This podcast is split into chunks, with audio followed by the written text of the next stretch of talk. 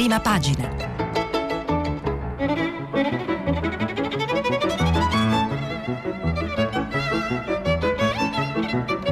Questa settimana i giornali sono letti e commentati da Lucia Conte, giornalista dell'agenzia Asca News. Per intervenire telefonate al numero verde 800 050 333. Sms o WhatsApp anche vocali al numero 335 5634 296. Buongiorno, ben ritrovati a prima pagina. E le prime pagine dei giornali di oggi sono in gran parte dedicate ancora al decreto, all'attesissimo decreto rilancio che il governo dovrebbe varare per dare sostegno all'economia nazionale eh, segnata dalla crisi causata dagli, dallo stop dovuto al coronavirus. E il governo ha discusso ancora fino a tarda notte, fino a notte fonda, per trovare eh, un accordo su quello che sembra essere uno dei nodi eh, principali che dividono la, la, maggioranza e la regolarizzazione eh, di braccianti, eh, colf e badanti. Eh, l'accordo eh, sembra essere stato trovato, almeno stando a quanto hanno dichiarato, hanno fonda esponenti del governo e della maggioranza. E, mh, viene esplicitato in questo accordo meglio come in caso di caporalato e favoreggiamento all'immigrazione clandestina non scatterà eh, la sanatoria. E, mh, vedremo insomma se eh, basterà a portare, dei, a portare, oggi il decreto in Consiglio dei Ministri e ad approvarlo. Eh, Repubblica titola Aiuti, l'Italia aspetta, difficile accordo nella notte, oggi il decreto da 55 miliardi per imprese e famiglie annunciato due mesi fa. Ripartenza, da lunedì si potranno vedere gli amici e sì ai viaggi verso le seconde case. Conte alla fronda 5 Stelle regolarizzare i migranti, poi l'intesa con il PD. Anche il Corriere titola eh, sulle divisioni nel governo, le liti frenano il decreto, nuovo rinvio, poi l'annuncio, c'è l'intesa, dal 18 maggio possibile vedere gli amici. Poi vedremo eh, che in realtà su questa decisione eh, di, mh, di, allargare le maglie eh, sugli spostamenti c'è ancora una discussione all'interno dell'esecutivo con il ministro della salute Roberto Speranza che frena rispetto alla possibilità eh, di incontrare non soltanto i congiunti ma anche gli amici e di spostarsi eh, nelle seconde case. Lo vedremo poi, lo approfondiremo leggendo leggendo alcuni articoli. Il messaggero, ancora eh, decreto, la sfida Conte eh, Movimento 5 Stelle, intesa sul, DR, sul DL rilancio dopo la lite sui migranti, compromesso sulla sanatoria, oggi previsto il Consiglio dei Ministri. Eh, svolta sulla cassa integrazione sarà l'Inps a pagare, ok dei governatori, 10 miliardi per le piccole e medie imprese, sì a 3.500 posti di rianimazione. Avvenire eh, titola Il decreto del domani, ennesimo rinvio del provvedimento di rilancio, coperture ancora da trovare per 5-7 miliardi, restano i dissidi sulle regolarizzazioni, Conte si schiera a favore, i vertici del Movimento 5 Stelle lo bloccano, poi in verità sappiamo che nella notte un accordo è stato raggiunto. I sindaci lanciano l'allarme, eh, non abbiamo più liquidità per far funzionare i servizi essenziali, pressing per le scuole paritarie. Il Sole 24 Ore, decreto, ultimi scontri su cassa integrazione e migranti, molte novità nel testo ma confronto durissimo nel governo prima del Consiglio dei Ministri. E c'è anche ehm, eh, il Sole 24 Ore eh, che mh, dice come sia stato raggiunto un accordo per agevolare la cassa integrazione, verrà, eh, verrà fatta in due step per recuperare eh, le coperture che come abbiamo visto eh, sono mancate anche nel mese scorso. Il mattino intitola Fase caos, lunedì si riparte, non ci sono le mascherine, mancano tamponi, test e app per i contagiati, prestiti e CIG ritardi infiniti. Enigma sanificazioni, negozi e bar sono ancora in attesa delle regole. E la stampa ehm, titola eh, su ancora sul decreto rilancio, attribuendo a Conte eh, la dichiarazione non c'è intesa sui migranti, il Movimento 5 Stelle attacca il Premier, fa solo quello che dicono Renzi e il PD, Di Maio a Crimi ha il mio sostegno. Oggi il Consiglio dei Ministri sul decreto rilancio, dubbi sulle coperture ed è scontro sui braccianti irregolari. Il Fatto Quotidiano, rilancio fermo, ora piantatela, è l'invito del quotidiano eh, diretto da Marco Travaglio, decreto in panne, ritardi eh, MEF e liti 5 Stelle, Partito Democratico, Italia dei Valori. E ancora eh, il manifesto invece dedica la sua eh, prima pagina eh, al presidente della regione Friuli Venezia Giulia, Federica. Li dedica con una, una, la prima pagina eh, alla vicenda della nave eh, che Federica eh, vorrebbe, avrebbe voluto, perché ancora non è chiaro diciamo, se poi effettivamente eh, questa, questa, questa, decisione verrà realizzata, e una nave, eh, Lazzaretto la chiama il manifesto, per gli anziani di Trieste malati di Covid che dovrebbe essere ormeggiata a Trieste, eh, una nave crociera riconvertita a ospedale galleggiante. E siccome a sera sembrava che questo progetto fosse stato bloccato, il manifesto titola Affondato, riferendosi appunto a Federica. In realtà, mh, eh, come vedremo, eh, non è esattamente così, no? La, il progetto sembra essere ancora in piedi, sostiene almeno il governatore del Friuli Venezia Giulia. Il Tempo dedica la prima pagina alla protesta che ieri c'è stata sulla scalinata eh, di Piazza di Spagna, la protesta dei commercianti, degli albergatori, eh, senza aiuti del governo il 18 maggio non possiamo riaprire, migliaia di dipendenti a rischio erano i cartelli eh, che mm, si vedevano ieri a Piazza di Spagna, eh, non si riapre titolo del tempo, il governo perde un altro giorno, ancora niente decreto, i negozianti vanno in piazza, aiuti o chiudiamo tutti. Il giornale invece eh, dedica la sua prima pagina ancora alla vicenda della liberazione di Silvia Romano, la cooperante eh, rapita in Kenya un anno e mezzo fa e liberata ehm, tre giorni fa in Somalia. E il giornale dice la Jihad ringrazia Silvia l'Italia, ha vinto il terrore, il capo di Al-Shabaab, l'organizzazione che ha sequestrato Silvia Romano, con i vostri soldi compriamo le armi, dal 96 spesi 30 milioni per gli ostaggi, eh, dice il giornale. Libero invece ehm, eh, titola eh, eh, sulla retata di mafiosi e di usurai, eh, un arresto di 91 presunti mafiosi e usurai eh, messo a punto ieri dalla Guardia di Finanza. guadagnano solo i criminali, titola libero.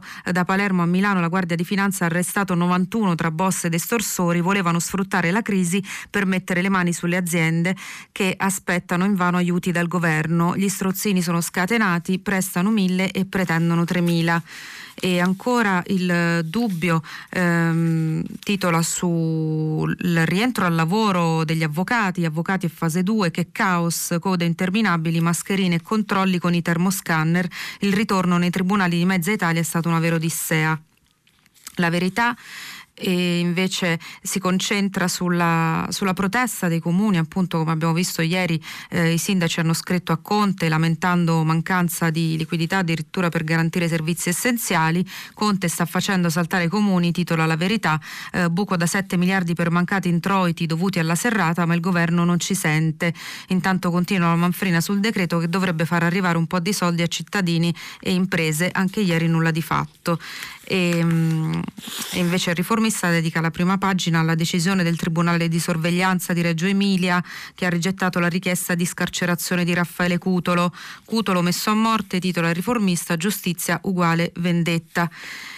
E, allora, sui ritardi del governo e sulle divisioni eh, sul decreto rilancio che speriamo dovrebbe arrivare oggi, eh, c'è Cappellini che firma su Repubblica un editoriale intitolato Quei populisti di palazzo. Eh, cosa serve aggiungere per commentare il ritardo di un decreto che a marzo era stato annunciato con il nome di decreto aprile e che non è ancora chiuso il 13 maggio? Mentre il governo indugia in liti un intero paese in senso letterale assiste con sconcerto crescente al continuo rinvio del varo. Non potrebbe essere diversamente. In quel decreto c'è per milioni di italiani almeno un appiglio al quale agganciarsi per non essere travolti dall'emergenza economica. Imprese, lavoratori, dipendenti autonomi, commercianti, braccianti, badanti e colf, interi settori aspettano da quel provvedimento un sussidio. E aspettano l'agevolazione o la sospensione che fa la differenza tra la vita di un'azienda e il suo fallimento, tra la speranza e la disperazione. Ogni minuto di ritardo del decreto dovrebbe angosciare il governo e spingerlo a chiudere, invece no. Ogni giorno ha la sua pena, il suo accordo da limare, cassare e poi ripristinare, i migranti, l'IRAP, le banche, c'è sempre qualcosa che non quadra, magari un colonnello del Movimento 5 Stelle che non gradisce la regolarizzazione dei migranti, ma può bastare anche il malumore di due marescialli a inceppare la macchina. Non è un inedito, è quello che è accaduto sistematicamente in questa legislatura che ha il marchio di approvazioni salvo intese stampigliato sulla fiancata, sia nel primo miglio a trazione giallo-verde, sia nel secondo a guida giallo-rossa. Ma ciò che poteva ancora sembrare solo stucchevole teatrino prima del disastro Covid, oggi è colpevole in azione, irresponsabilità dolosa, ancora più se il ritardo è motivato dall'ansia di piantare banderine e magari garantirsi la sceneggiatura per qualche diretta social in cui esprimere del tutto a sproposito gioia e tripudio per il risultato. Nemmeno il dramma di una ripartenza che rischia di arenarsi tra fallimenti e tensioni ha imposto il concetto che un decreto per tenere in piedi un paese non è una passerella, che è poi il format cui un pezzo di governo pensa di poter piegare qualsiasi situazione, persino il ritorno a casa di un ostaggio rapito dai terroristi islamici.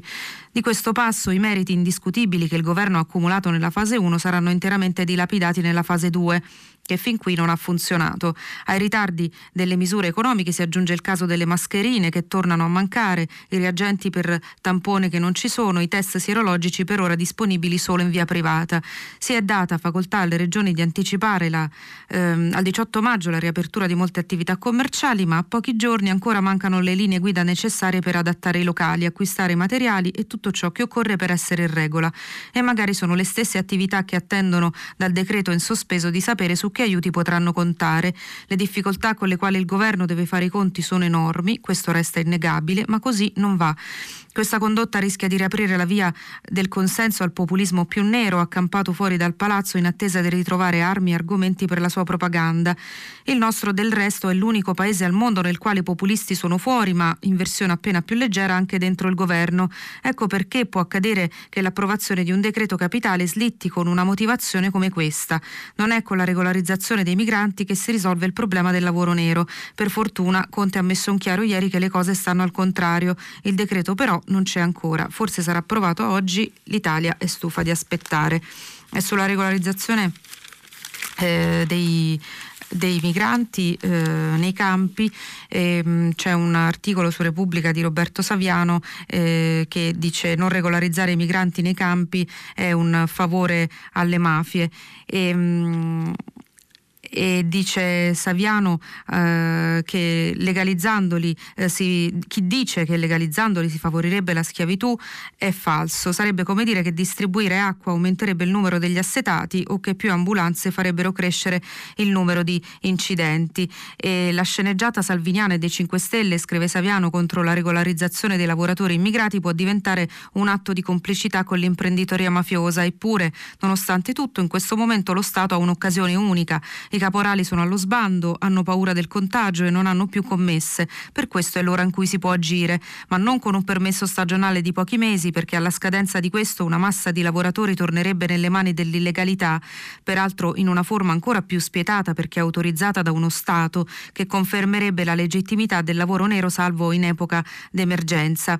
Eh, sul piano politico in questa vicenda, scrive Saviano, emerge per ambiguità Luigi Di Maio, l'ambizione rischia di renderlo la negazione vivente dei principi principi per quanto sconclusionati del movimento da lui guidato fino a qualche mese fa. E appunto eh, Saviano ricorda che eh, ricorda che eh, i lavoratori appunto di cui si parla sono, vengono pagati da 1 a 3 euro all'ora e ancora più spesso il contratto è stipulato eh, sulle cassette che riempiono 50 centesimi a cassa di arance, 3,50 euro per le cassette di pomodoro da 300 kg e vale anche la pena, dice Saviano, ricordare come funziona il meccanismo, la frutta e la verdura raccolte passano a un distributore, il, il distributore le porta ai banchi dei grossisti dell'ortomercato, mercati generali delle grandi città città e da qui passa al venditore, supermercato o piccola distribuzione, arriva sulle nostre tavole, dove guadagnano le mafie eh, in ogni singolo passaggio, spiega Saviano. I clan guadagnano dalle terre spesso di loro proprietà oppure dai camion e dalla percentuale che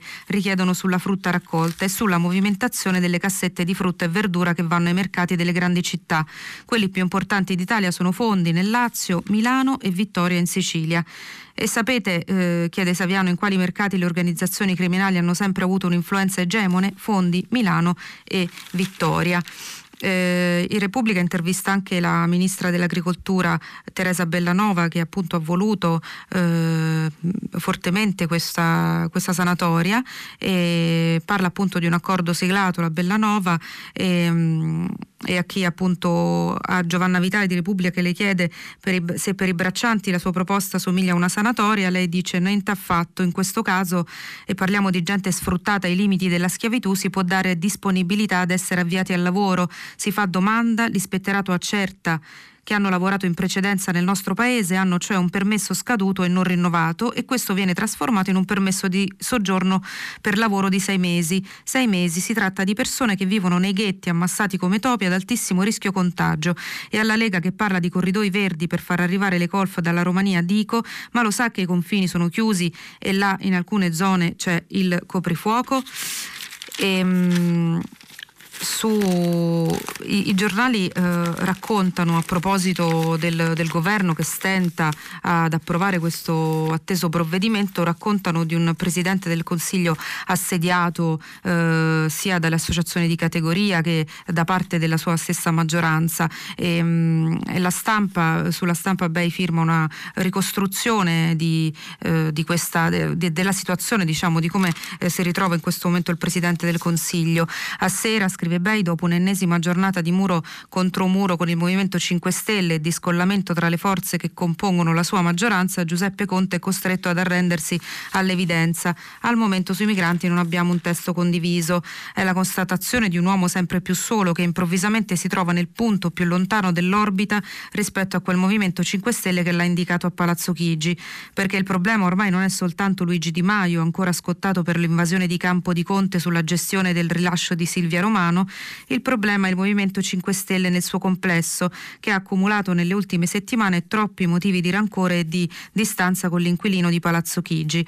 Dissensi che ormai l'emergenza coronavirus non trattiene più tra le mura ovattate dei vari ministeri, ma che tracimano in pubblico, come è avvenuto ieri mattina con il comunicato di Palazzo Chigi in cui si parlava di una sintesi politica raggiunta sui migranti già nel vertice di domenica, subito smentita in maniera clamorosa da Vito Crimi, con l'assurdo di due sottosegretari grillini, Carlo Sibili e Giuseppe Labbate che contraddicevano punto per punto le rispettive ministre Lamorgese e Bellanova.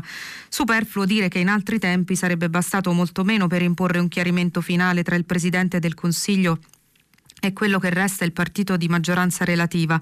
La situazione è talmente sfilacciata che potrebbe pure sfuggire di mano, anche se tutti assicurano che il governo non cadrà sui migranti, che un compromesso magari si troverà, il filo che lo tiene in piedi è sempre più sottile. Un protagonista grillino la mette così, Conte non riesce più a svolgere il ruolo di mediazione perché Renzi gli ha messo paura e ormai accetta tutto quello che vogliono Italia Viva e PD. Non ci sta a sentire, ma quando vuoi fare tutto da solo alla fine resti solo. Nel movimento ammettono che qualcosa tra domenica domenica notte e lunedì non sia andato per il verso giusto, che ci sia stata qualche leggerezza e un eccesso di ingenuità in chi è andato a trattare a Palazzo Chigi. Effettivamente la ministra del, Ravo- del Lavoro, Nunzia Catalfo, all'ora di pranzo aveva dato il suo assenso personale all'intesa sulla regolarizzazione, ponendo comunque una riserva politica.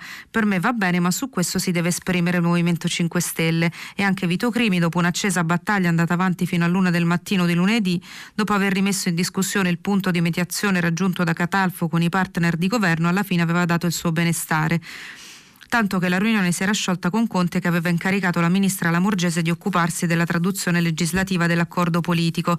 Ma la mattina di lunedì, quando la notizia si è sparsa, eh, è scoppiato l'inferno nel Movimento 5 Stelle. Persino un ministro considerato vicino all'ala sinistra di Roberto Fico come Sergio Costa è sbottato. In questa sanatoria chi, di chi viola la legge da carabiniere non l'accetto. Ovviamente nel testo non c'è alcuna sanatoria dei delinquenti, ma solo l'emersione dal nero dei lavoratori clandestini. Anzi, come precisano dal Viminale, nel testo della Lamorgese sono espressamente esclusi scudi penali per i reati come il caporalato, il favoreggiamento dell'immigrazione clandestina o lo sfruttamento dei lavoratori come appunto eh, sembra essere stato ancora meglio specificato eh, nell'accordo raggiunto nella notte.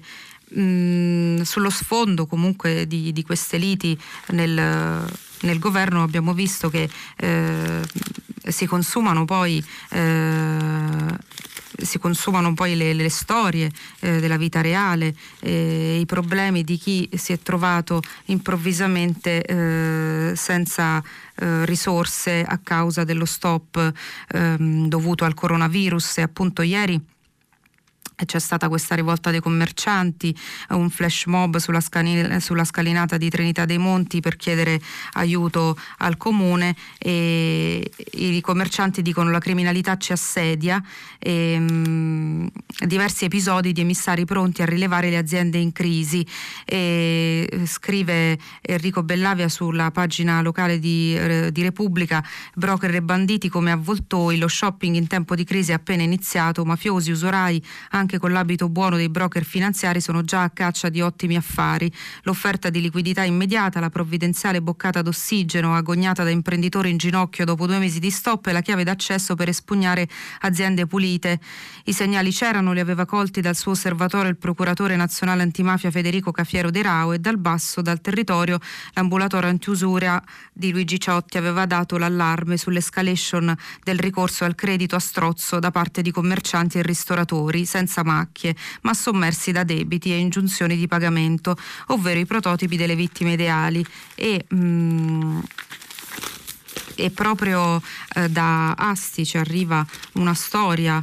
Ehm, ci arriva una storia di, eh, di, un imprenditore finito in un giro di usura a causa del coronavirus, eh, solo in un mese interessi per 4.000 euro eh, racconta questo imprenditore e leggo dalla stampa eh, una sua dichiarazione, li conoscevo di vista, pensavo quasi fossero amici, gli affari non andavano bene già prima, i blocchi per il virus certo non aiutavano. Quando mi sono trovato con l'acqua alla gola sono andato da loro, mi hanno dato dei soldi ma poi non mi hanno dato più tregua, dovevo restituirli con un interesse altissimo, non ce l'ho fatta, così sono arrivate le minacce, paga o finisci male, il racconto di un imprenditore, uno dei tanti finiti in un giro di usura appunto smantellato ieri dalla squadra mobile e dalla finanza di Asti, sei arresti, personaggi noti nel sottobosco ai confini tra il malaffare e la criminalità organizzata. Un'indagine durata due anni che ha avuto una decisa accelerazione negli ultimi drammatici mesi dell'emergenza coronavirus, quando il numero di commercianti e imprenditori in difficoltà è cresciuto in poche settimane, man mano che gli effetti della crisi si riversavano su tutto il territorio. E su questo appunto la stampa intervista eh, Nicola Gratteri il procuratore di Catanzaro eh, che dice eh, l'andrangheta è arrivata prima dello Stato, nel mirino c'è il brand eh, Italia. E, mh, mm, Dice, eh, dice, Gratteri appunto che, le, eh, che, il coronavirus è la grande chance della criminalità per, morti, per moltiplicare i suoi affari e eh, i suoi intere, interessi. E Gratteri parla di un welfare mafioso che approfitta della mancanza dello Stato e poi c'è il doping economico di cui hanno bisogno imprese e attività commerciali per non fallire. Le mafie hanno una liquidità sterminata e dunque investono. E qual è la principale fonte, fonte di entrate per le mafie, il narcotraffico internazionale, dice Gratteri, settore in cui l'andrangheta è leader nel mondo. Direi che è quasi monopolista. Questa enorme disponibilità deve attraversare il confine dell'illegalità per confondersi nell'economia legale. E Parliamo degli aiuti ai poveri e disoccupati del welfare, insomma. Quando lei ha proposto che gli elenchi dei beneficiari fossero controllati dalla Guardia di Finanza, l'hanno accusata di voler commissariare i sindaci, eh, domanda l'intervistatore. Alcuni hanno obiettato, dice Gratteri, che questo controllo violerebbe la Costituzione, altri hanno parlato di stato di polizia. Ne prendo atto. L'obiettivo però è opposto, evitare tra un anno di trovare sindaci indagati per aver favorito dei mafiosi o presunti poveri col SUV che tolgono i soldi a chi ne ha diritto. E, um, un'altra um, storia che uh, un, altro effetto collaterale, diciamo un'altra storia collaterale all'emergenza coronavirus, eh, la volevo leggere, la volevo raccontare sempre da Repubblica Roma. E, mh, mm, parliamo di due genitori adottivi che sono fermi a Bogotà con due bambini e scrive Repubblica, racconta questa storia, vivono bloccati tra appartamenti e camere d'hotel della Colombia da, da, eh, da 68 giorni, più di due mesi quindi. Sul rientro in Italia non hanno ancora nessuna certezza, quel viaggio in Sud America sarebbe dovuto durare un mese, il tempo necessario per sistemare le carte e concludere eh, l'adozione di Elle, la loro bimba di due anni. Ma poi è esplosa l'emergenza coronavirus e tutto si è fermato e così Sonia Barcella e Marco Polito, coppia di Colli Aniene, partita per Bogotà il 5 5 marzo insieme al figlio di 7 anni dalla stanza d'albergo in cui si trovano e da cui possono uscire solo 20 minuti al giorno aspettano di capire quando e come potranno fare ritorno a Roma. Siamo in contatto con l'ambasciata che ci telefona ogni giorno, al momento però eh, non sappiamo quando saranno organizzati eh, i voli. E, mh, eh, non sappiamo quando saranno organizzati i nuovi voli per l'Europa, se ci saranno posti disponibili e soprattutto se potremo permetterceli perché i biglietti, spiega Barcella, possono costare anche 1000 euro a persona e noi abbiamo già speso molto per restare qui, almeno 12.000 euro, forse di più e solo il 20 aprile, dopo ehm, l'arrivo della sentenza per via telematica, la famiglia ehm, è riuscita a tornare a Bogotà eh, dopo i primi incontri, ehm, i primi incontri mh, a Cali, dove appunto hanno incontrato eh, la bimba che, hanno, che prenderanno in adozione.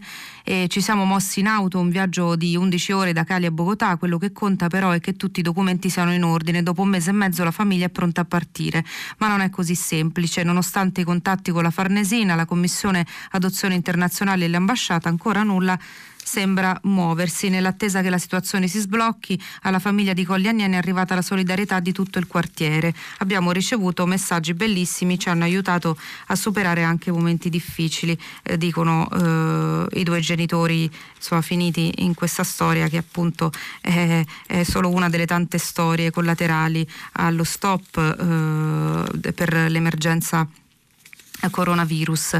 E, ehm, mh, dal Corriere della Sera invece eh, volevo appunto tornare sul tema del, degli spostamenti del, dei dati e di come, eh, ci, di come appunto ancora una volta i dati della protezione civile diffusi ieri ci regalino eh, una fotografia di un'Italia spaccata con gran parte dei contagi ancora al nord e soprattutto in Lombardia e un dove appunto raddoppiano i malati eh, rispetto al giorno prima. Eh, si risale quindi oltre quota 1000 il numero persone hanno, che, delle persone che hanno contratto il virus, sono 1402 secondo le tabelle della protezione civile però viene sottolineato e precisato eh, dalla regione Lombardia, ehm, cioè di queste 1402 nuovi malati, solta, sol, eh, della gran parte 1033 sono in Lombardia.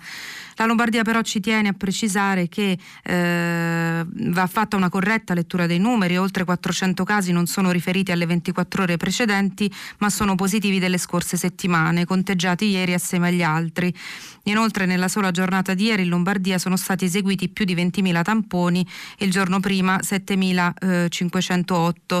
In ogni caso comunque eh, c'è una risalita della curva in Lombardia ed è eh, quella risalita appunto che spinge il dato nazionale perché in tutte le altre regioni i contagiati sono soltanto 369 e tutta la, la regione, insomma, quindi la Lombardia continua a tenere eh, l'intero paese in allarme. Ed è proprio per questo eh, proprio a questo che si deve la, la, l'enorme prudenza soprattutto del ministro della salute Roberto Speranza circa eh, il, il, via libera eh, agli spostamenti tra le regioni, eh, un tema che sta dividendo il governo. E leggo un retroscena sul messaggero a proposito di questo, ehm, in cui si parla di uno scontro carsico dentro la maggioranza per le nuove misure che riguarderanno la vita degli italiani. Il ministro della salute Roberto Speranza continua a essere netto. Da lunedì nessun libera tutti. Si potrà andare al ristorante con gli amici? Ma non scherziamo, dice Speranza speranza. Per me devono andare insieme al ristorante solo coloro che abitano insieme, nemmeno i congiunti nel senso classico. Figurarsi invece cosa pensi l'esponente della sinistra sul via libera alle visite tra amici. Dal Viminale invece sembra emergere un approccio molto più soft, volto a eliminare gran parte delle restrizioni, in modo che scompaia del tutto l'autocertificazione, visto che dal 4 i controlli sui motivi per cui si esce di casa sono diventati ormai sterili. Su questo fronte c'è anche Italia Viva di Renzi che chiede lo stop a questo tipo di documento eh, protagonista nelle mille versioni cambiate della fase 1. Eh, dal PD c'è eh, ancora un'altra posizione, inutile parlare di spostamenti, dicono eh, di congiunti o di amici fino a quando non ci saranno i nuovi dati sulla fase 2 iniziata il 4 maggio. Prima di quel momento un dibattito è senza senso. Non è stato ancora deciso eh, nemmeno come sarà il nuovo eh, DPCM che entrerà in vigore da lunedì prossimo. Sulla carta, ma il dibattito è più aperto che mai, dovrebbe intervenire sugli spostamenti tra regioni, revocare lo stop alle attività commerciali, confermare la sospensione dei grandi eventi in virtù del permanente divieto di assembramenti, ma le materie da disciplinare sono tante, a partire per esempio, appunto, come dicevamo, dalla possibilità di incontrare e andare a trovare a casa gli amici. Il via libera è un'ipotesi ipotesi del genere che non piace, ehm, che sembra non dispiacere al ministro dell'interno, piace un po' meno a Speranza, renderebbe inutile o quasi l'autocertificazione che a quel punto potrebbe rimanere solo per gli spostamenti tra le regioni. Di sicuro la mano del governo da lunedì dovrebbe notarsi di meno, lasciando un ampio margine discrezionale ai governatori, ma partendo appunto dal responso atteso per giovedì sui possibili nuovi contagiati nei primi giorni della fase 2. La cautela degli scienziati per i quali la vera svolta sarebbe dovuta arrivare il primo giugno spinge comunque l'esecutivo a non affrontare da lunedì gli spostamenti tra regioni diversi. Il via libera potrebbe scattare appunto due settimane dopo. C'è da capire se sarà gestito dai territori o dal governo centrale, un tormentone destinato a continuare nei prossimi giorni. E su quest'Italia eh, divisa mm, sia per numero dei contagi che, eh, che sulla, sulla, questione economica, eh, firma un uh, interessante articolo Giovanni Orsina sulla stampa, e, mh, Un governo lontano dal nord titola, nessuno di noi se lo augura, ci mancherebbe e tutti speriamo anzi che le Cassandre siano destinate a essere smentite, gli indicatori mostrano però con chiarezza che l'Italia è entrata in una crisi economica e sociale destinata nei prossimi mesi a farsi sempre più profonda. Il sondaggio che ha presentato pubblicato ieri su questo giornale Alessandra Ghisleri ci parla di un paese preoccupatissimo al nord più che altrove, a meno che la recente sentenza della Corte Costituzionale tedesca resti lettera morta. E prosegue Orsina eh, e poi che il recovery fund europeo si riveli infine molto ma molto corposo, due eventualità sulle quali al momento e sempre sperando di sbagliare non me la sentirei di scommettere. Non è impossibile che alla crisi economica e sociale se ne aggiunga magari nel 2021 anche una di finanza pubblica. Una tempesta perfetta di questo tipo, oltre a mettere terribilmente sotto pressione la nostra già malandata democrazia, farebbe esplodere due fratture storiche che fino al 92 i partiti e dal 94 il sistema politico bipolare sono riusciti a gestire sia pure con grandissima fatica. La prima è di natura sociale, a contrapporre i lavoratori dipendenti, in particolare del settore pubblico, agli autonomi, e la seconda è geografica e separa il nord dal sud. Le due divisioni sono strettamente collegate l'una all'altra, come è ben noto anche se non si sovrappongono del tutto. Con la perfidia alla quale ci ha ormai abituati Covid-19 sta lavorando ad allargarle entrambe. Sappiamo benissimo che ha colpito molto più il nord del sud, gli strascichi anche psicologici che lascerà saranno geograficamente disomogenei. Né al centro né al sud si è visto nulla di paragonabile all'immagine angosciante che resterà per sempre il simbolo della pandemia in Italia, la fila di carri militari che portano via i defunti da Bergamo e soprattutto ha devastato il lavoro autonomo, laddove il lavoro dipendente pubblico è riuscito invece a conservare intatto il proprio reddito, anzi non potendo consumare la, ha incrementato le riserve. Poiché la frattura sociale e quella geografica in larga misura si sovrappongono, questo vuol dire che il nord è stato più colpito anche da un punto di vista economico. Il governo Conte si colloca quasi per intero su un solo versante delle due fratture. Il Partito Democratico ha da sempre radici robuste nel pubblico impiego, il Movimento 5 Stelle le ha notoriamente nel mezzogiorno. Nel 2018 peraltro ha pescato anch'esso a piene mani nel bacino elettorale dei dipendenti pubblici. Nessuno dei due partiti ha una grande tradizione di dialogo con i lavoratori autonomi e con l'Italia settentrionale. A entrambi difettano la sensibilità e i codici culturali adatti. L'unico nella maggioranza che quella sensibilità e quei codici ha è Renzi, che però ha già avuto l'occasione di agganciare l'Italia del lavoro autonomo sottraendola a Berlusconi e l'ha perduta ed è costretto oggi, a tentare eh, un difficilissimo recupero in condizioni assai malagevoli. Si capisce allora per quale ragione, oltre che a motivo della complessità oggettiva della situazione e della sua stessa strutturale fragilità politica, il governo stia facendo così grande fatica a decidere dove mettere i soldi, tirato com'è fra il richiamo del proprio elettorato e il grido di dolore dei settori più colpiti dalle conseguenze economiche della pandemia. Il gabinetto Conte si sta giocando la partita della vita, per se stesso innanzitutto, perché eh, se sbaglia rischia di venire travolto, ma soprattutto per il Paese. Torniamo allo scenario iniziale, infatti, se sotto i colpi della crisi le due fratture, sociale e geografica, dovessero allargarsi molto, le tensioni sociali e il peso sulle istituzioni potrebbero farsi insostenibili. E non solo, il tessuto produttivo del nord e il lavoro autonomo sono notoriamente il motore economico del Paese. Ne dipendono in larga misura sia l'apparato pubblico sia i trasferimenti sociali. Un governo che trascurasse quel motore per soddisfare la propria base elettorale potrebbe tutelarla e darle soddisfazione nel breve periodo, ma nel medio la condannerebbe.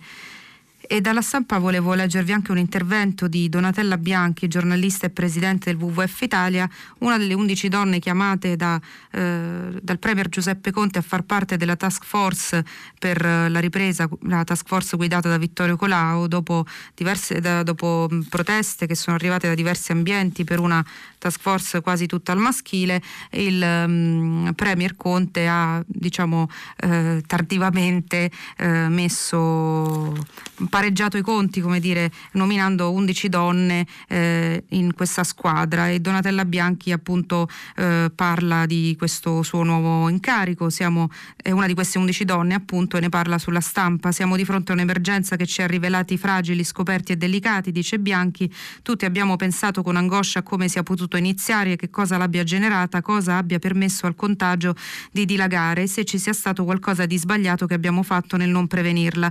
L'esperienza concreta di di questi mesi, oltre agli studi e gli allarmi dettagliati che la scienza ci ha fornito, ha insegnato che per prenderci cura della nostra salute dobbiamo prenderci cura della salute del pianeta. Siamo connessi, la tutela della natura, la difesa del suolo, la, la ricostruzione degli habitat naturali e la lotta contro i cambiamenti climatici devono essere basi dalle quali ripartire per creare un avvenire migliore e diverso da quello che immaginavamo prima dell'emergenza coronavirus. La presenza nella task force di personalità come Enrico Giovannini Salvini fa capire quanto questi temi siano centrali nel lavoro che dovremo affrontare. Il futuro che dobbiamo immaginare deve essere costruito sulla base della sostenibilità e del rispetto dell'ambiente. Sento per questo, nuovo, per questo nuovo impegno una grande responsabilità, ma anche il sostegno delle persone che si aspettano da noi la costruzione di soluzioni positive per la loro e per la nostra vita. Tutti sentiamo forte la speranza di futuro che nascondiamo dietro la frase quando tutto sarà finito, che continuiamo a ripeterci. Eh, sento anche la spinta positiva di tante donne e ragazze che finalmente si vedono rappresentare in questi gruppi di lavoro, c'è bisogno del nostro apporto che le competenze non fossero soltanto quelle di una parte, c'era eh, bisogno che questa idea di futuro nascesse dai sogni e dal lavoro di tutti noi. E, ehm, a proposito eh, di un tema che è stato eh, toccato anche ieri eh, da tutta, tutta la città ne parla, ovvero come saranno le nostre vacanze e ehm, volevo dare uno sguardo a cosa succede all'estero leggendovi questo, su questo tema, leggendovi un articolo eh, sul messaggero Vacanze nei paesi europei, l'Italia rischia l'isolamento e la Spagna obbligherà tutti i viaggiatori, scrive il messaggero, tutti i viaggiatori in arrivo dall'estero alla quarantena per due settimane, l'Italia lo sta già facendo, il problema è che all'orizzonte si intravede una politica di accordi bilaterali anche all'interno dell'Unione Europea che rischia di penalizzare il nostro paese e tagliarlo dai flussi turistici. E non solo a causa dei canali preferenziali che aprirebbero le porte della Croazia per l'estate a Germania, Austria e Repubblica Ceca, fuori dall'Unione Europea il primo ministro britannico Boris Johnson ha sì annunciato un periodo di quarantena per chi dall'estero arriva nel Regno Unito, ma si parla di un possibile accordo bilaterale con la Francia che dunque andrebbe a favorire i flussi turistici tra i due paesi. Ecco perché i lavori di oggi della Commissione europea possono essere decisivi per l'Italia, che spinge per una politica comune che superi la logica degli accordi bilaterali e non penalizzi il nostro paese. Il ministro Dario Franceschini, cultura ma anche turismo, ha dialogato con il suo omologo tedesco Thomas Bayres eh, perché ci sia una soluzione valida per tutta l'Europa.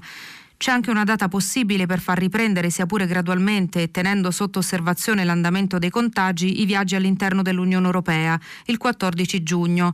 La Commissione Europea oggi dovrebbe intervenire con una serie di raccomandazioni, distanziamento nei ristoranti, negli hotel e nei musei, app che dialoghino e consentano lo scambio di informazioni, protocolli per la quarantena se un turista si contagia durante la vacanza. Complicata invece l'applicazione pratica del passaporto sanitario che attesti la negatività certificata dal tampone, salvo che non si prenda in considerazione un modello che si sta sperimentando in Asia, ad esempio all'aeroporto di Seoul, di test all'arrivo, ma servirebbe una organizzazione che in Europa non c'è. Le raccomandazioni della Commissione europea attese per oggi hanno un limite, ogni nazione può comunque decidere una linea differente.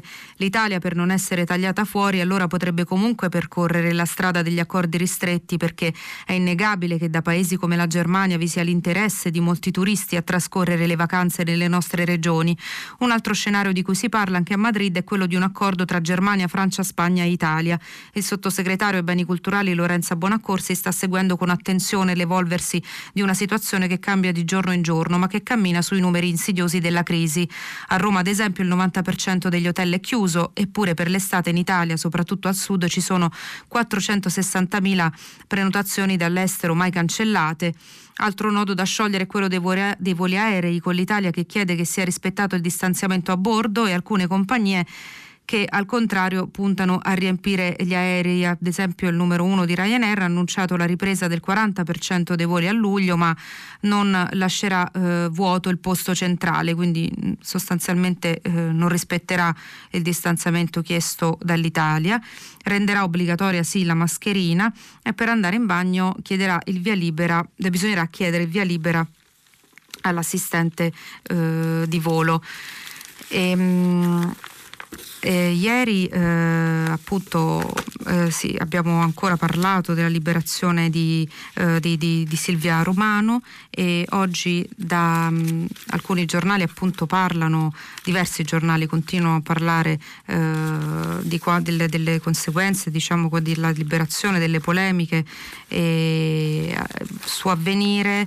Ehm, eh, si, si, parla appunto di Silvia vittima due volte, adesso anche eh, di minacce. E è stata aperta un'inchiesta a Milano appunto. I PM di Milano stanno indagando sull'onda, sull'onda delle minacce eh, che, di cui è stata vittima eh, Silvia dopo essere stata vittima anche di un sequestro che l'ha tenuta eh, per un anno e mezzo lontana dal suo lavoro e dalla sua famiglia e scrive eh, a venire c'è una prima ondata di sofferenza con torture fisiche e psicologiche durante il sequestro ma a volte c'è pure una seconda ondata di malvagità subdola e inattesa che si accanisce su chi è ancora fragile. È la marea di insulti scagliati attraverso messaggi sui social o interventi sui giornali che può straziare quella persona una seconda volta, addossando le colpe che non ha, attaccandola per il suo credo le convenzioni o arrivando perfino a minacciarla e da ieri c'è un fascicolo in procura a Milano aperto contro ignoti per le minacce e gli insulti scagliati attraverso le reti social. Al vaglio dei PM si è appreso ci sarebbe anche un post dell'ex parlamentare Vittorio Sgarbi in cui si sostiene che la giovane va arrestata per concorso esterno in associazione terroristica, un messaggio menzionato ieri dalla stessa 24enne durante l'audizione come persona offesa davanti al PM di Milano Alberto Nobili, capo del pool antiterrorismo e al ROS dei Carabinieri. Insomma, il sommesso chiedo rispetto rispetto di Silvia non è bastato, le volanti vigi- vigilano discrete nel quartiere dove eh, risiede. Il suo profilo Facebook non è più open ma è protetto da un livello maggiore di privacy. E eh, su, mm, su, questo eh, a pagina 30 del Corriere della Sera mh, mm, c'è un articolo di Goffredo Buccini eh, sulle divisioni eh, che la vicenda della Romano ha riproposto a proposito della, delle organizzazioni non governative e del loro ruolo di fronte all'immigrazione e alla povertà. E, ehm, mh, Eh, scrive appunto Buccini eh, che queste divisioni sono la spia eh, della, della, vera, della vera questione che non è soltanto quanto ci è costato liberare quella ragazza e neppure quanto valga quella conversione all'Islam all'esito di 18 mesi di prigionia sulla quale sarebbe decente stendere un velo di riservo e sobrietà piuttosto che accapigliarsi con ferocia. La vera semplice questione è cosa pensiamo delle ONG di fronte ai problemi che il nuovo secolo ci pone sull'immigrazione, sull'Africa, sulle povertà? A cosa servono le organizzazioni non governative e qual è la loro natura? Sono associazioni per delinquere che ammantandosi di buonismo fanno soldi sulla pelle degli ultimi, sono al contrario raggruppamenti di eroici giovani che rispondono con coraggio alle sfide del tempo, sono pirati o salvatori, attraggono i migranti o evitano la morte in mare di chi partirebbe comunque? Su queste domande il Paese è diviso lungo una linea di frattura che non sempre corrisponde agli schieramenti di partito e alle maggioranze governative. In ballo ci sono sensibilità, cultura, fede e eh, convinzioni, ma ehm, le ONG sono la luna, eh, non sono la luna ma sono il dito che la indica, l'esempio più facile è da capire si trova in mare nel tratto di Mediterraneo che più ci è familiare per le baruffe politiche eh, di, questi, di questi anni. E però eh, Silvia Romano non andava per mare, scrive Buccini, ma esercitava anche lei una opera di sostituzione minuscola e preziosa nel villaggio kenyota di Chakama, si occupava con attività, di stra- con attività di strada di piccoli orfani, aveva messo su una ludoteca della savana, un libro dei sogni, nel libro dei sogni c'era un orfanotrofio in muratura per dare un'istruzione ai bambini, e perché sostituzione? Perché la formazione dei giovani africani non è faccenda di cui noi europei possiamo disinteressare disinteressarci, scrive Buccini, un continente che si trova di fronte a noi nel Mediterraneo e nel 2050 avrà 2 miliardi e mezzo di abitanti, metà dei quali con meno di 25 anni, ci interpella fortemente ben al di là delle chiacchiere sul piano Marshall per l'Africa che ogni leader europeo usa per coprire il proprio vuoto di idee. C'è chi sostiene che la piccola ONG di Silvia abbia omesso le debite precauzioni, lei non era neppure assicurata. Di certo la cooperazione va gestita senza improvvisare, le ONG fai da te sono un pericolo prima di tutto per chi ci lavora e servirebbe qualche regola, ma a Ciacama al posto di Silvio accanto a lei dovevano esserci maestri e funzionari dell'inesistente Unione Europea, ingegneri a costruire orfanotrofi, soldati a proteggerli, come in mare al posto di Carola Rachete dovevano starci ancora i nostri marinai. Non è così? Ci pare un'utopia d'anime belle? D'accordo, ma allora non stupiamoci della supplenza, non infastidiamoci per questi cerotti sulle nostre coscienze, forse a guardar bene deve essere per quello che ci fanno tanta antipatia ai volontari, perché solo con le loro azioni evidenziano la nostra inazione. Con loro entusiasmo denunciano il nostro cinismo, la luna che il loro dito indica alla fine siamo noi. La rassegna di oggi finisce qui, vi aspetto dopo la pubblicità per il filo diretto. Lucia Conte, giornalista dell'agenzia Asca News, ha terminato la lettura dei giornali di oggi. Per intervenire chiamate il numero verde 800 050 333. Sms o WhatsApp, anche vocali, al numero 335 5634 296. Si apre adesso il filo diretto di prima pagina. Per intervenire e porre domande a Lucia Conte, giornalista dell'agenzia Asca News, chiamate il numero verde 800 050 333. Sms o WhatsApp, anche vocali, vocali al numero 335 5634 296. La trasmissione si può ascoltare, riascoltare e scaricare in podcast sul sito di Radio 3 e sull'applicazione Rai Play Radio. Vi ricordo che stiamo pubblicando i vostri messaggi anche vocali sul sito di Radio 3. Pronto? Pronto? Pronto, buongiorno Lucia. Buongiorno. Buongiorno. Sono Federico, chiamo da Dakar. Beh. Innanzitutto un grazie a tutti voi, a Radio 3 e a Prima Pagina che è una buona abitudine mattutina da più di 40 anni per me. Mm. Chiamo da Dakar, dicevo, sono un italiano diventato musulmano tanti anni fa senza nessuna costrizione o senza nessuna, nessun trauma di vita che mi abbia costretto diciamo così, a diventarlo. E ho lasciato in patria figli, altri parenti, molti amici eh, e compagni eh, agnostici, atei, musulmani, cristiani praticanti. Eh, sono in pieno Ramadan e quindi devo cercare di mantenere eh, un pochino, eh, contenere la mia rabbia eh, per non rovinare il Ramadan con degli insulti. Eh, ma sono molto arrabbiato con le persone che hanno mal parlato e, e, e, e, veramente vomitato insulti a questa povera ragazza Silvia, Romana, Silvia Romano eh, perché eh, non riesco eh, veramente a capire come si possa arrivare a fare affermazioni del tipo ho vergogna di essere italiano. Se eh, hai vergogna di essere italiano, eh, io che sul comodino tengo oltre che ehm, il Corano un libricino che che ha eh, in una delle prime pagine una frase che dice articolo 3 tutti i cittadini hanno pari dignità e sono uguali davanti alla legge senza distinzione di sesso, razza, eh, lingua, religione, opinioni politiche e condizioni personali e che dice anche all'articolo 2 che ci sono dei doveri inerogabili di solidarietà politica, economica e sociale, eh, mi chiedo se queste persone vogliono dimostrarci di avere i cosiddetti attributi e visto che sono, si, si, provano vergogna per essere italiano, eh, eh, che, che, chiedano, è, è, libero, che rinuncino alla loro cittadinanza italiana, che chiedano quella ungherese o quella cinese se preferiscono e, eh, e se ne vadano, se ne vadano come, come, come, sono andato via io qualche anno fa dall'Italia perché ho il piacere di vivere in un paese dove il muezzin mi ricorda cinque volte al giorno eh, che è il momento della preghiera, ma anche perché volevo allontanarmi da questo olezzo che sento provenire da queste persone, questi disfattisti li avrebbero chiamati una, eh, una volta. No? Eh, mi chiedo se queste persone a suo tempo eh, sono, hanno fatto delle considerazioni eh, in casi come quello del, del povero Alfredino di tanti anni fa, andando a fare considerazioni del tipo che questo ragazzino si era cercata di cadere in un buco o che la mamma era sufficientemente eh, distratta per poter lasciare che una cosa del genere eh, succedesse.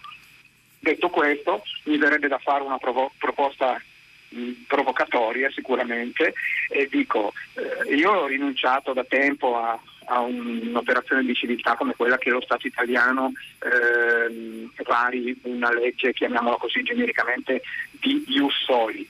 Però a questo punto aboliamo anche l'ius sanguinis, facciamo un bel esamino a tutti i diciottenni che sono sul territorio italiano e vediamo se conoscono la Costituzione e eh, Così avremo finalmente la soluzione di tutti i nostri problemi. I 60 milioni di italiani a fronte di un esame di conoscenza della Costituzione probabilmente diverranno 600 mila e questi 600 mila italiani vivranno nel benessere e, e contenti di essere, rimasti, di, di essere rimasti pochi, di avere chiuso i porti, di avere impedito a persone di una religione che non è quella dei patti lateranensi di, di usufruire degli stessi diritti di cui dovrebbero eh, godere tutti, indipendentemente dalla loro condizione intima, dalle loro preferenze sessuali, dalla, dal colore della pelle e dalla religione che praticano. La ringrazio Federico, la ringrazio per la sua eh, testimonianza. E, ehm, mh, eh, Federico si riferiva una, evidentemente a una telefonata eh, di, del filo diretto di lunedì che ha fatto molto discutere anche, eh, anche nei messaggi. E, mh, mm, appunto di un signore che ha criticato eh, molto la scelta eh, di appunto di Silvia Romano, della conversione, ha criticato le dinamiche della liberazione con toni mm, parecchio duri. E mi sento di dire a Federico eh, che comunque mm, evidentemente il tema è un tema lacerante che divide anche al di là degli schieramenti politici, eh, però eh, mm, l'impressione è che eh, la maggior parte dei cittadini abbia reagito in maniera positiva e abbia accolto con gioia la notizia della liberazione di questa ragazza di Silvia Romano. E certo si è acceso un dibattito eh, a volte anche con, con, toni incivili diciamo, sulla questione, eh, però mi sento di dire diciamo, che poi è stato riportato anche nei giorni successivi, a, almeno quello pubblico, eh, su, su, binari, più, eh, su binari più, più consoni. Sulla proposta provocatoria mi sembra appunto la terrei come una proposta provocatoria ehm, perché, e la lascio insomma alla riflessione anche degli ascoltatori.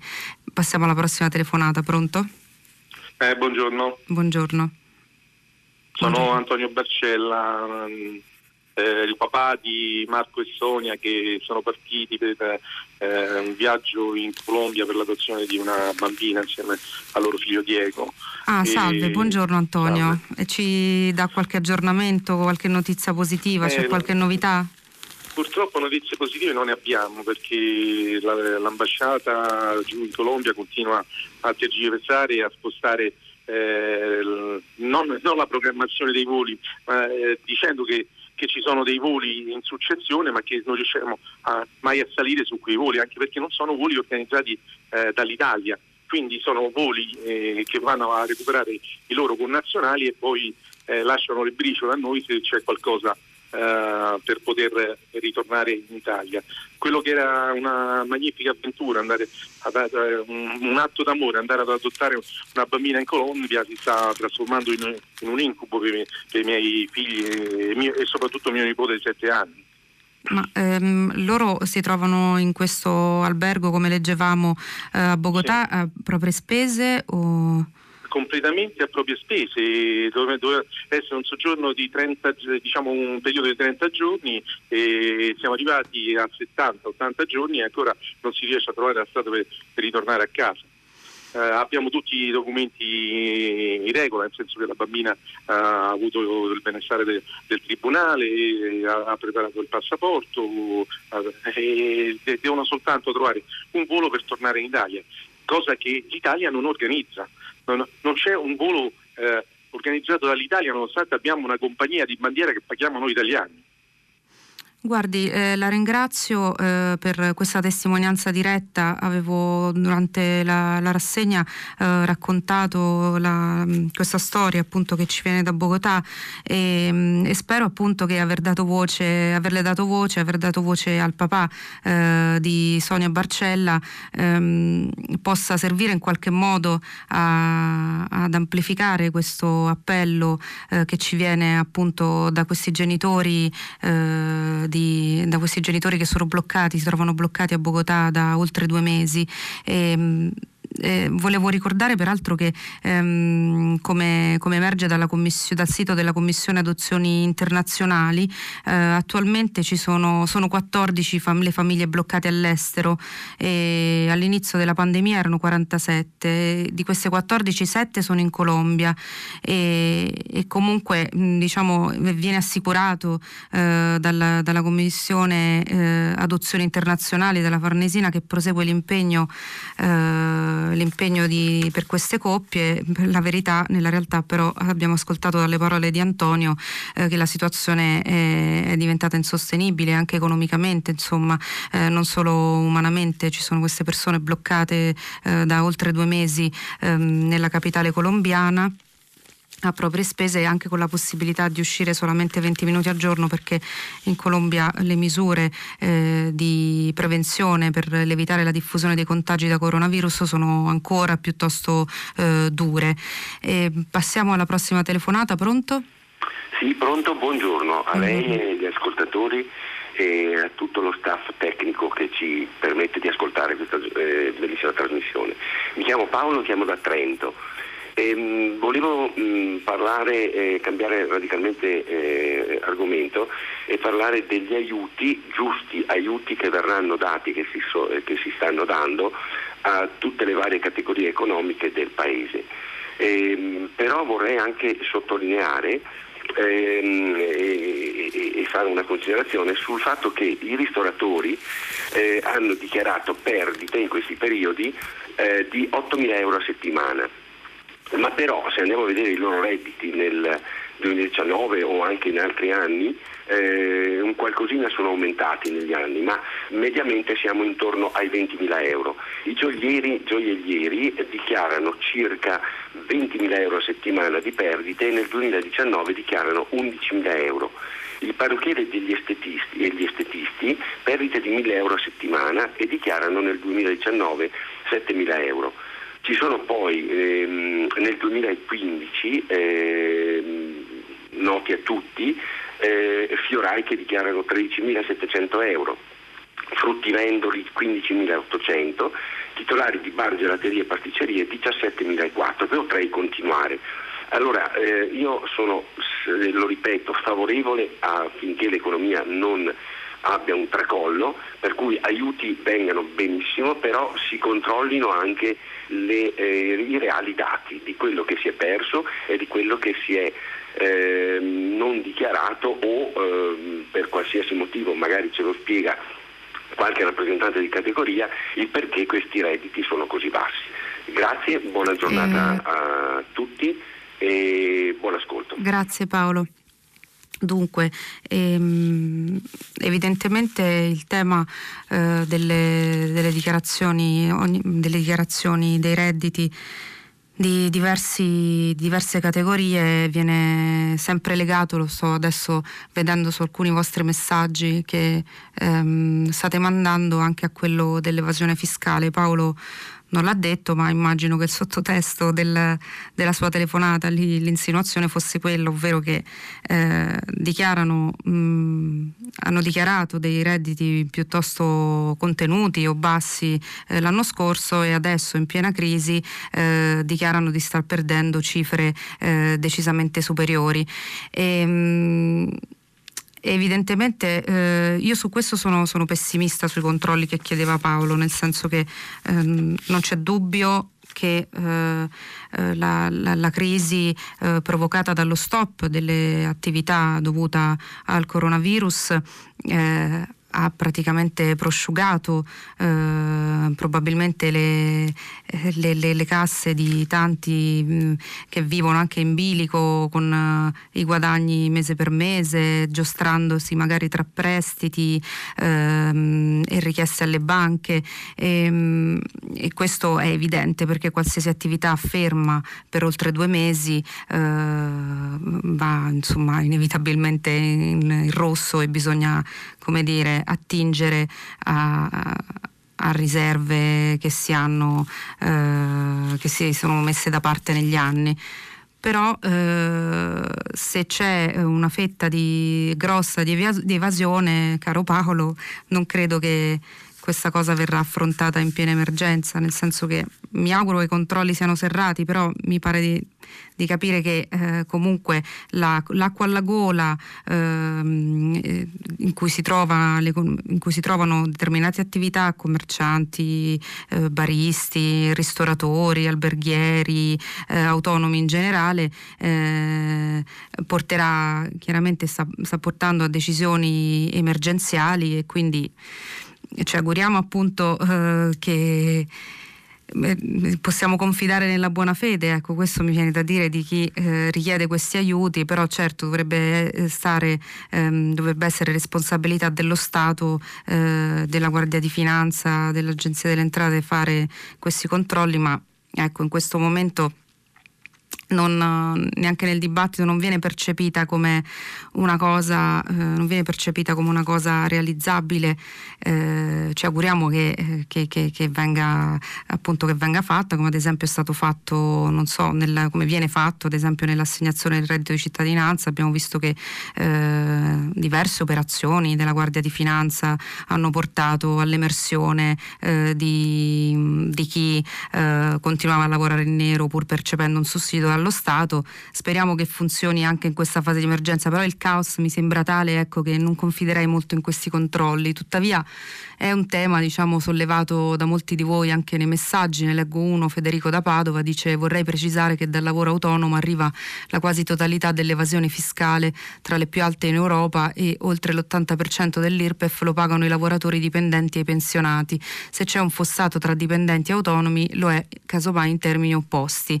E ecco, Ecco, questo è anche un po' quello che sottolineava Orsina nell'editoriale sulla stampa, il rischio è che si crei questa frattura sociale appunto tra eh, chi è eh, dipendente appunto ehm, in questo caso ha, un, ha, continua, ha continuato a percepire uno stipendio anche in tempi di crisi e però come sostiene appunto Federico da, Padova, da, da Padova eh, è un regolare, ehm, versa regolarmente le tasse perché è trattenuto dalla busta paga e chi invece è autonomo in questo momento sta subendo eh, conseguenze peggiori da questa crisi e però magari in passato eh, ha potuto diciamo, eh, sfuggire alle maglie del fisco questa eh, purtroppo la, la, la, divisione paventata da Orsina già emerge dalle vostre telefonate e dai vostri messaggi. Passiamo alla prossima telefonata, pronto? Pronto? Pronto. Buongiorno. Buongiorno. Sono Jesse da Gubbio, provincia di Perugia. Eh, come si chiama? Non ho capito il nome. Jesse, Jesse. Jesse. Jesse, sono origine straniera nigeriano. Ok, salve. Eh, ho, ho, mandato messaggio stamattina perché come eh, questa discussione sulla regolarizzazione dei immigrati eh, irregolari che lavorano eh, sono sempre, eh, sempre si butta tutto nella politica, però questa è una questione solo economica perché anch'io sono stato otto anni eh, irregolare, lavoratori irregolari eh, in nero eh, so quanto sfruttamenti che eh, ho subito eh, fino al 2008 che, quando ho sposato mia moglie um, ho avuto possibilità di avere i documenti. Da allora in poi sono uscito a iniziare a lavorare eh, regolari a versare i contributi e grazie a Dio ho comprato la casa cioè abbiamo tre figli e continuo a versare i contributi da quel 2008 non essere un peso è una questione economica che uno quando eh, lavora in regola riesce a contribuire all'economia in paese qui vive, manda avanti tutto e non essere un peso. Cioè, non capisco tutta questa discussione perché io conosco qui a Perugia tanti ragazzi che lavorano ma non hanno i documenti, lavorano in nero.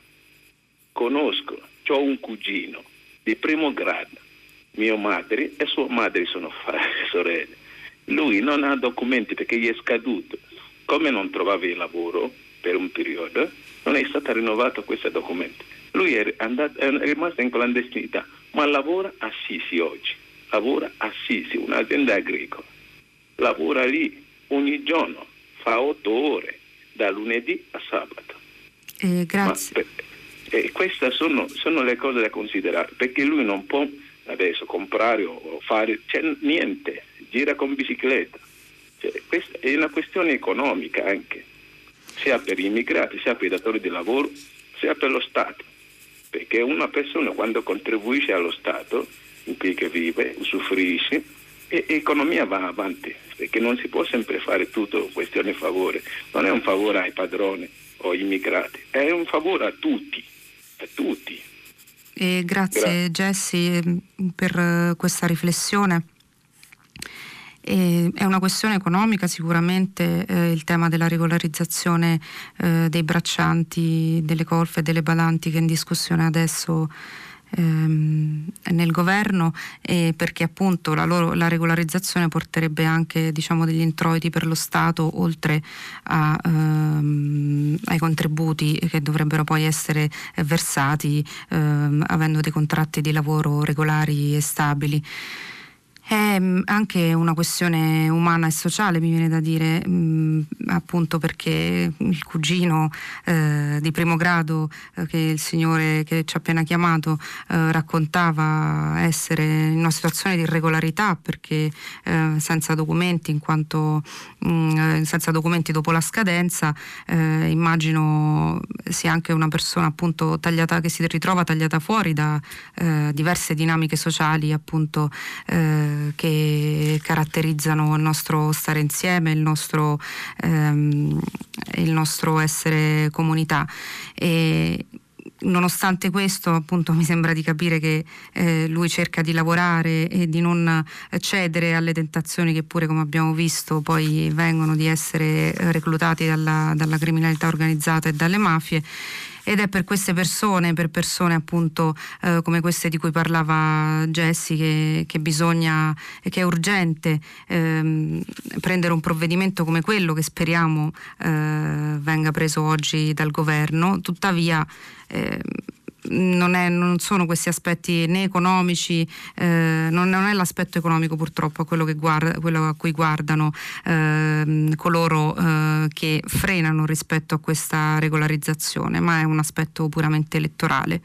Mi viene da dire, non parlerei neanche di, di razzismo sinceramente, ma è un, un calcolo elettorale perché eh, si dà una lettura semplicistica eh, di, di, questo provvedimento di regolarizzazione e di emersione del nero che, che che si vuole fare, eh, gridando all'invasione, all, all'irregolarità, ehm, all'amplificazione dello schiavismo, in verità si solleticano, come dire, eh, le, le, le, le, paure, le insicurezze su cui eh, si sono fatti, si sono guadagnati, le, forze politiche negli ultimi anni hanno guadagnato diversi punti percentuali. E, mh, mm, passiamo alla prossima telefonata, pronto? Pronto, buongiorno, eh, mi chiamo Carlo, telefono da Fiumerezza ehm, in, eh, eh di Amelia, eh, regione Liguria, La Spezia. Eh, presento saluti codividici a tutti voi ascoltatori e volevo parlare del ehm, eh, del progetto eh, presentato dall'Inps, eh, dall'INAIL, mi scusi, eh, sulla distanziamento sociale degli mm. ombrelloni, perché io insieme a mia moglie da anni gestiamo uno stabilimento balneare.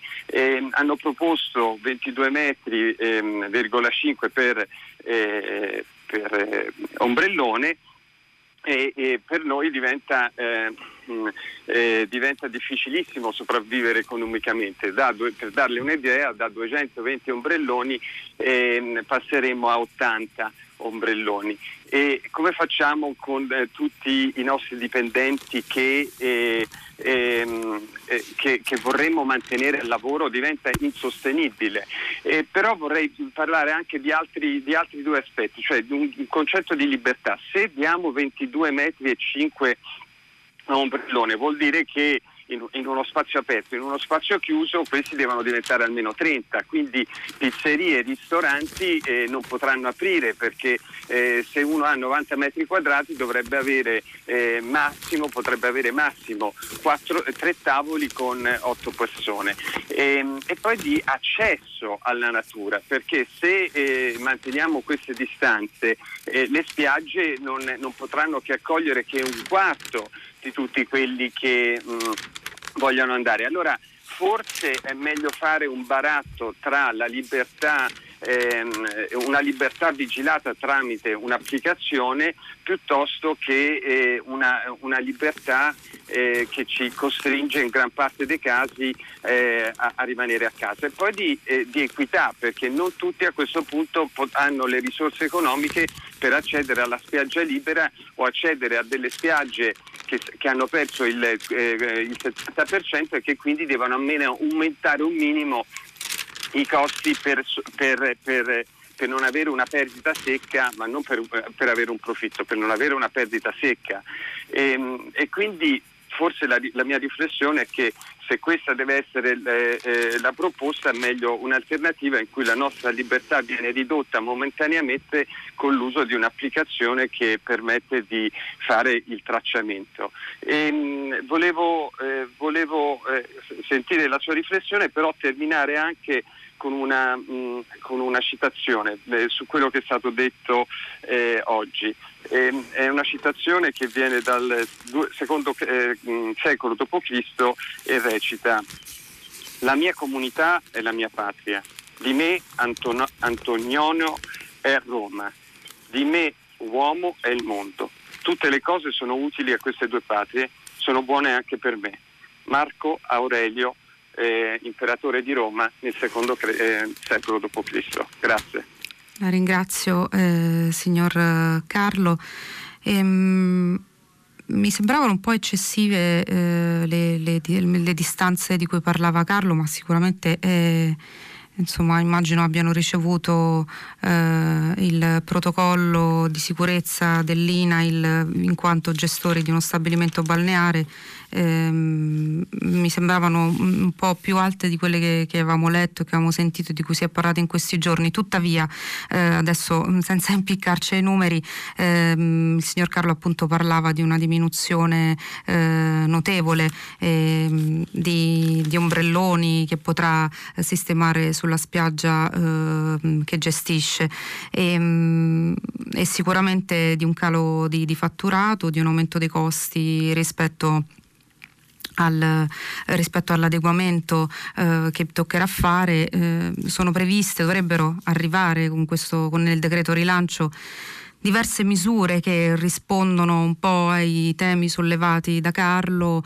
degli aiuti, sconto, degli sconti fiscali per riadattare appunto i locali, eh, gli stabilimenti alle nuove norme. E per quanto riguarda appunto i maggiori costi che quindi si ritroveranno a dover affrontare le persone che vanno in questi stabilimenti che appunto come ci diceva Carlo inevitabilmente aumenteranno i prezzi per rientrare, eh, per rientrare nelle spese sostenute, per, sostenute nell'adeguamento alle nuove norme e anche per, eh, per affrontare appunto i maggiori costi di chi va in vacanza. Il governo sta varando un bonus vacanze in Italia eh, che dovrebbe arrivare fino a 500 euro eh, fino a 500 euro eh, per eh, chi ha l'ISE eh, fino a 50.000 euro e questo dovrebbe eh, nelle intenzioni del governo incentivare un po' la domanda interna, questo per rispondere al problema che diceva Carlo. E poi sì,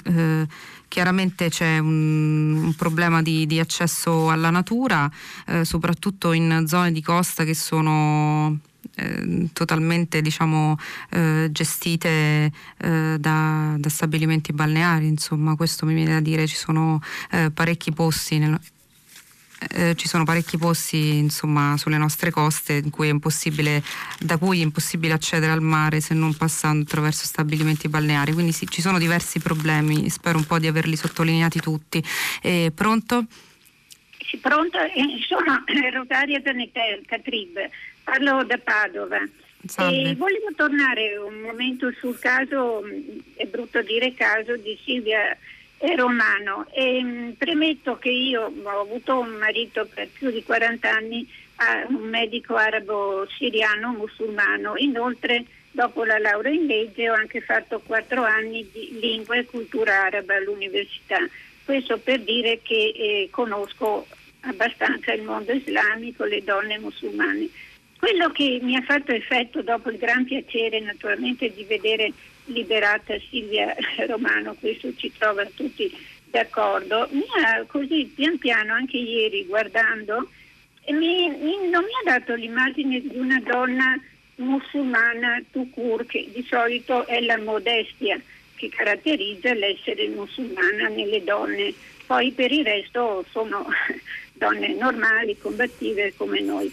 Io ho avuto un'impressione, questo mi ha dato anche dolore per lei e tenerezza, che lei sia quasi usata come un'immagine da vendere di, di, del gruppo o di chi l'ha tenuta, perché come mai si è presentata con quel vistoso vestire che mh, la pone quasi al centro di una scena teatrale, quel voler continuamente, non so se lei o chi per lei, insistere nella sua conversione, che deve essere anche per la ragazza di certo è una cosa privata molto più profonda di quello che eh, ha scatenato un tale odio sempre contro di lei, cioè mi sembra ancora come dire vittima del suo sequestro. In questo imposizione che avrà avuto secondo me, adesso non voglio essere presuntuosa, però di presentarsi continuamente con un'immagine così teatralmente quasi un'immagine da vendere, ecco. Eh, guardi, questo, mm, tutto questo oh. per dire che dobbiamo anche, mm, secondo me, capire che il gioco, il, la situazione è molto diversa da come la vediamo. perché il fatto di essere musulmana anzi le farà solo bene, avrà letto il Corano che di certo le avrà dato serenità, non dobbiamo assolutamente pensare di altro di lei. Certo che ha bisogno di starsene eh, privata, protetta, perché quella sua immagine così fortemente caratterizzata da una zona, da un tipo di, di non voglio entrare in particolari, ma insomma va ancora paura. Grazie Rosaria, ho ferrato il concetto. Un abbraccio. Grazie. Eh, scusi se la interrompo, ma così poi riusciamo a dare spazio anche ad altri ascoltatori. Ehm, sì, eh, ha bisogno, ne abbiamo ampiamente parlato diciamo, di questa questione della sovraesposizione eh, di Silvia Romano eh, e del suo rientro a casa, di come sia stata un po' eh, data in pasto anche a, ai critici di, di, di questa operazione. Ehm, sono d'accordo che adesso Silvia ha bisogno, eh, di, ha bisogno di privacy, ha bisogno di ritrovare un po' i suoi affetti affetti, la sua tranquillità, insomma su tutte le altre questioni ci sono delle indagini aperte e mi auguro insomma, che le polemiche vadano eh, pian piano scemando eh, nei prossimi giorni. Pronto? Pronto? Pronto, buongiorno. Pronto? Sì, buongiorno, sono Giulia, chiamo da Verona. Chiamo perché ho un'agenzia di viaggi e quindi vorrei continuare il eh, discorso sul turismo. Noi come agenzie di viaggio non siamo prese in considerazione in nessun modo. È da febbraio che non lavoriamo, da marzo che siamo chiuse e non riprenderemo l'attività fino al prossimo anno, forse a marzo del prossimo anno. La stagione di quest'anno è persa, io a febbraio inizio le prenotazioni per l'estate, nessuno parla di questo problema eh, grazie. delle agenzie. Grazie Giulia. È un altro aspetto della crisi del settore turistico, mm, io forse non l'ho mai citato, quindi la ringrazio di avercelo ricordato così mi dà l'occasione di parlarne, seppur brevemente per ragioni di tempo. E, Giulia, eh, forse non so, mi viene da dire potrebbe essere mh, mm, uno strumento a cui potrebbe accedere un'agenzia di viaggi, forse ho sentito di, di storie di proprietari di agenzie di viaggi che l'hanno fatto e la richiesta dei fondi attraverso il decreto liquidità, questo potrebbe essere una, una strada, però però sì, mi rendo conto insomma, che eh, un settore già in crisi perché superato ampiamente dal, dall'online eh, viene ulteriormente danneggiato dalla crisi eh, dovuta al coronavirus, quindi eh, mi, eh, mi, fa piacere portare la testimonianza anche di, di Giulia. pronto?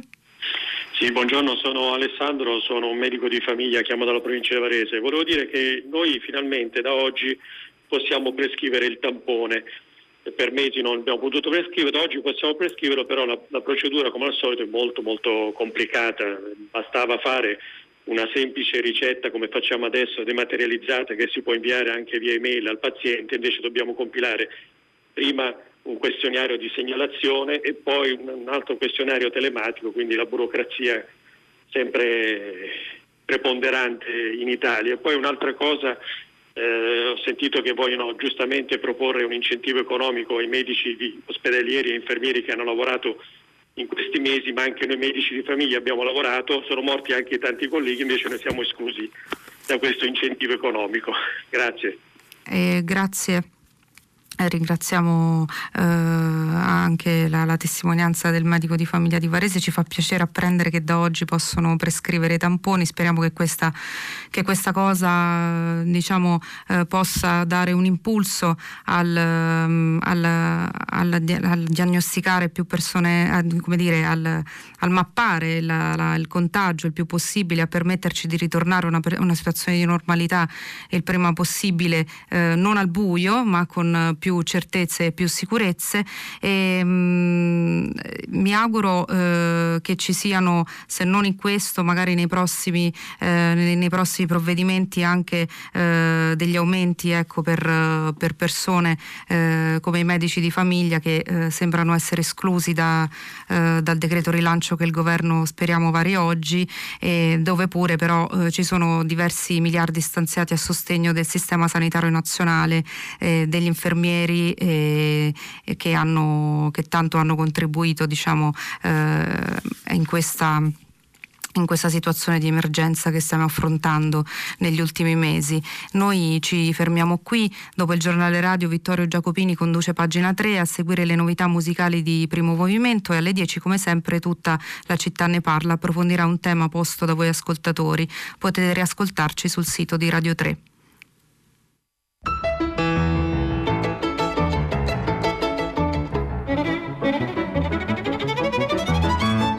Lucia Conte, giornalista dell'agenzia Asca News, ha letto e commentato i giornali di oggi.